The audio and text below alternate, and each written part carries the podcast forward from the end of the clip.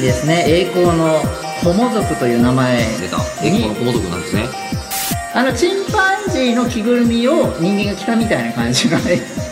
ホモエレクトス結構やるじゃないですかやるんですよこれはかなり科学のラジオラジオサイエンティア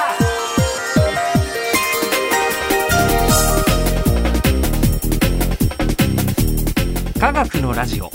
これは日本放送アナウンサー聞きたがり吉田久典が国立科学博物館認定サイエンスコミュニケーターで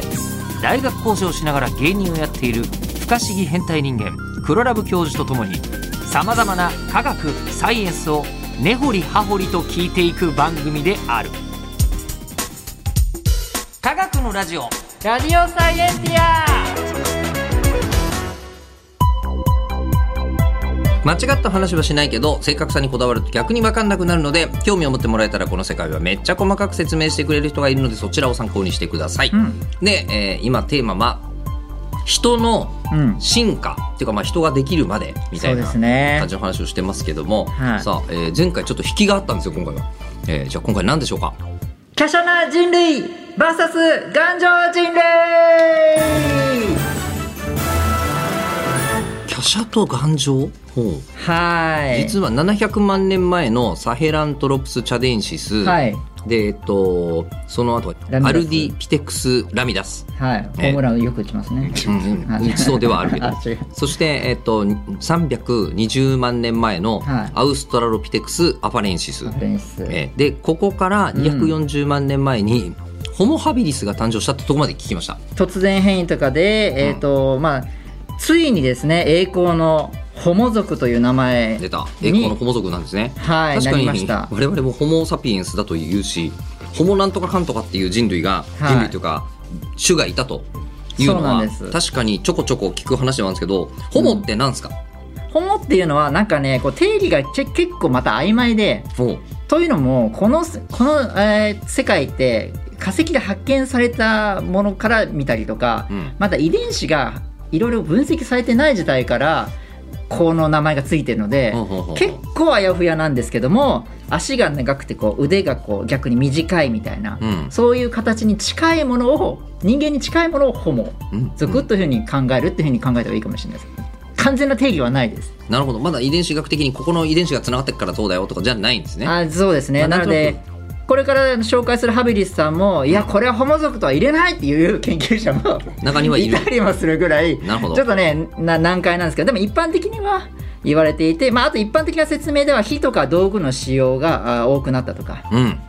まだこの時火を通してないと思うんですけど火を通して噛みやすくすするとか栄養価の高くなるものを食べに行ったとかそういうあと完全二足歩行とかうんそういうのが一般的にホモ族って言われるような感じですでうんギリギリこのホモ族の一番最初ぐらいがハビリスハビリスこれはまずほぼほぼ間違いないだろうとそうですねでもハビリスっていうのはなんかなんか、ね、ヨーロッパで有名な法律を作った人みたいな感じもしますねあでもねそんこな感じれハビリスの名前器用な人って意味ですねへえはいおーとホモが人なのでハビリスが器用って器いう、用な人はだいい、ぶ器用な人出てきたよっていうちょっと姿をねこれはあの検索してかあの見ていただけたらと思いますねあのこれ著作権上のあれがあるんでう、んううんん全部無理なんですけど、はい、ホモ・ハビリスさんはこちらでございますまあ人間そっくりそ うねあの今までがかなりチンパンジーそっくりだったんであのチンパンジーの着ぐるみを人間が着たみたいな感じがねタイツね あ今あまでが着ぐるみであこっから全身タイツになりましたぐらいのあ感じそうそうその例えが一番いいかもしれないですね、ホモ・ハビリスはかなり人間の全身タイツな感じですねはあいーそんなような感じですねこれあの一番何が違うかっていうとですね、前の話は死肉を食べてたかもみたいに言ってたじゃないですか、うんはいで今回は死肉を食べている確実に隠れ食べているっていうのがなんとなく分かってる感じで、うん石器もちゃんと使っていて、うんそこから死肉をこう剥ぎ取っていたっうんうんうんていうのが分かっていた時代ですね、うーんでこれであのやっぱ肉を食べるとね栄養価が高いんですよああ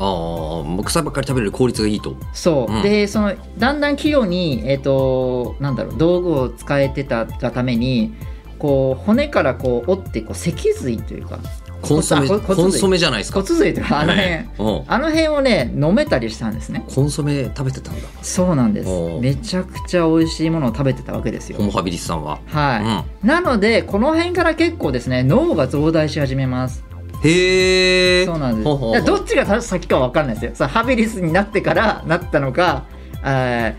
逆に言えばなんか栄養があってたからハビリスになったのか、うんよく分かんない状況ですけどまあだんだんこのハビリスの時代からあの栄養価が高くて、うん。急だ急速にあの脳ってあの徐々に徐々にこう増えてるようなイメージがあると思うんですけど、そうじゃなくてドゥドゥンみたいなドゥドゥンだ伝わるかなあの、なんていうんですかね。えっと、右肩上がりでずっと上昇気流っていうんじゃなくて、ある日突然階段みたいにブワーンって上がある。そういうことですそういうことですよかったあの感じで、ホモハビディスもできてると。そうですそうですそんなようなのが、えー、と特徴的な脳がでっかくなったと。ところですかね、うんうんはいそういうような時代でございますうん。じゃあなんか、あの、この間の引きでは、うんホモハビディスには、あそっか、えーライバルがいたうんうんうんうんうんっていうことなんですけど、それはどういうことなんですか、この時代にですねそのアファレンシスうんさんから今ハビリスがまあ生まれたって言ってますけどその派生でうん直結じゃないんですけど、うんおまあ進化していったものがいいんですねうんそれがですねパラントロプス・ボイセイさんっていうやつでほうこれはですね顔がでかいんですねちょっと待って 特徴まずそこからいやもうね、うん顔がでかくて、まあ、ちなみに東アフリカのボイセイとかで見つかったのでボイセイって言われるんですけどあも土地の名前なんですねパラントそロプうなんスですボイセイのボイセイこはちらでございますあのねあのひ人じゃなくなってきたさっきのえっとなんだろうどっちかというとアウストラロピテクスアファレンシスの方が、うんむしろちょっと人間に近い気がするぐらいあそうですねねあのなな僕ちょっと名前出てこないですけどスター・ウォーズ」の何でしたっけううチューバッカチューバッカに似ているというよ似うてに似てまますすねよねうんうんはいこのひ子がいたんですパラよントロプスボイセイ同じ時代にこ同のじ時代にはいハビリスとともに、ハビうんリスパえでラントロプス・ボイセイこれがライバル関係なんですかで、はい、パラントロプスって人類に並行するものって意味なんですねおーおーおーおーって意味なのでおーなるほど、えっとパラパラレルみたいな意味ですねはいそうですそうです、うんうんそこにいらっしゃったやつで、うんこれあのちょっと頭蓋骨が見えないんですけど頭蓋骨を見るとですねなんていうのかぶとかぶってるかのようなここんなこんあな頭頑丈なんだそうなんですああああああでそこから分かるのは噛む筋肉が実はあのこの、えっと顎からこうなんだろう頭の頭上にこう筋肉がこう張ってるんですね、うん噛む力がすごい強いことが分かったんですよパラントロプスボイセイの顎の力はめちゃくちゃ強かったんだもうねナッツうめえっつってナッツを噛むためにそうくるみは割り人形みたいなもんもうあんなあんなのとかやむいもとああか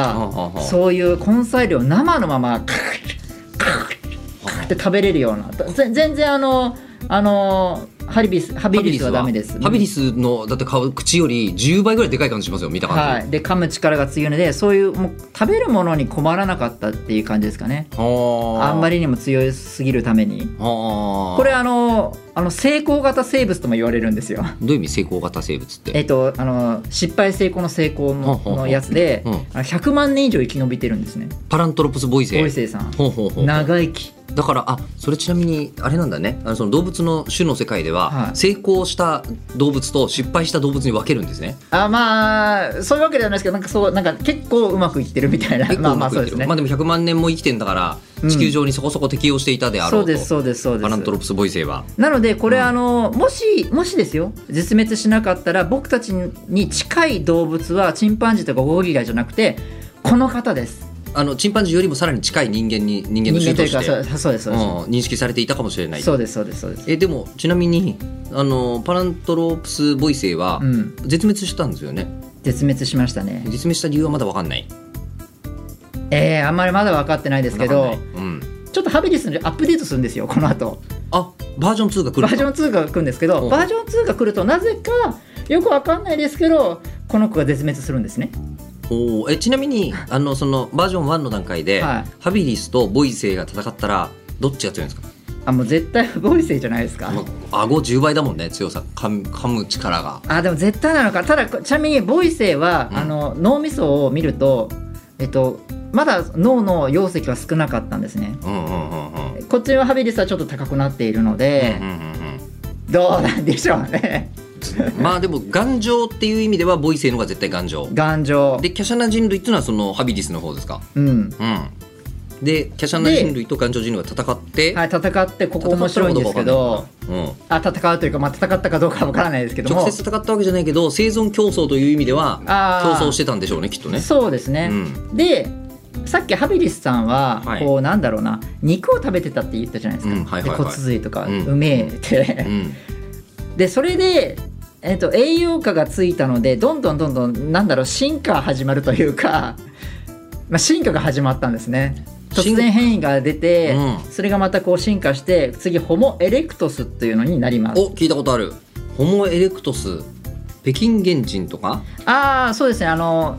昔までは北京源氏とかジャワ源氏とか、うんあのバラバラな種だと思われてたんですけど、うんその遺伝子解析というかいろいろな細かい科学的な分析をしたらホモ・エレクトスと同じであろうということが分かってきてるのでホモ・エレクトスっうんていうのがまあ次の時代に来るんですけども、うんこれに進化しますうんハビリスさんは早くこれバージョン 2? バージョン2ですこれがあの WindowsXP から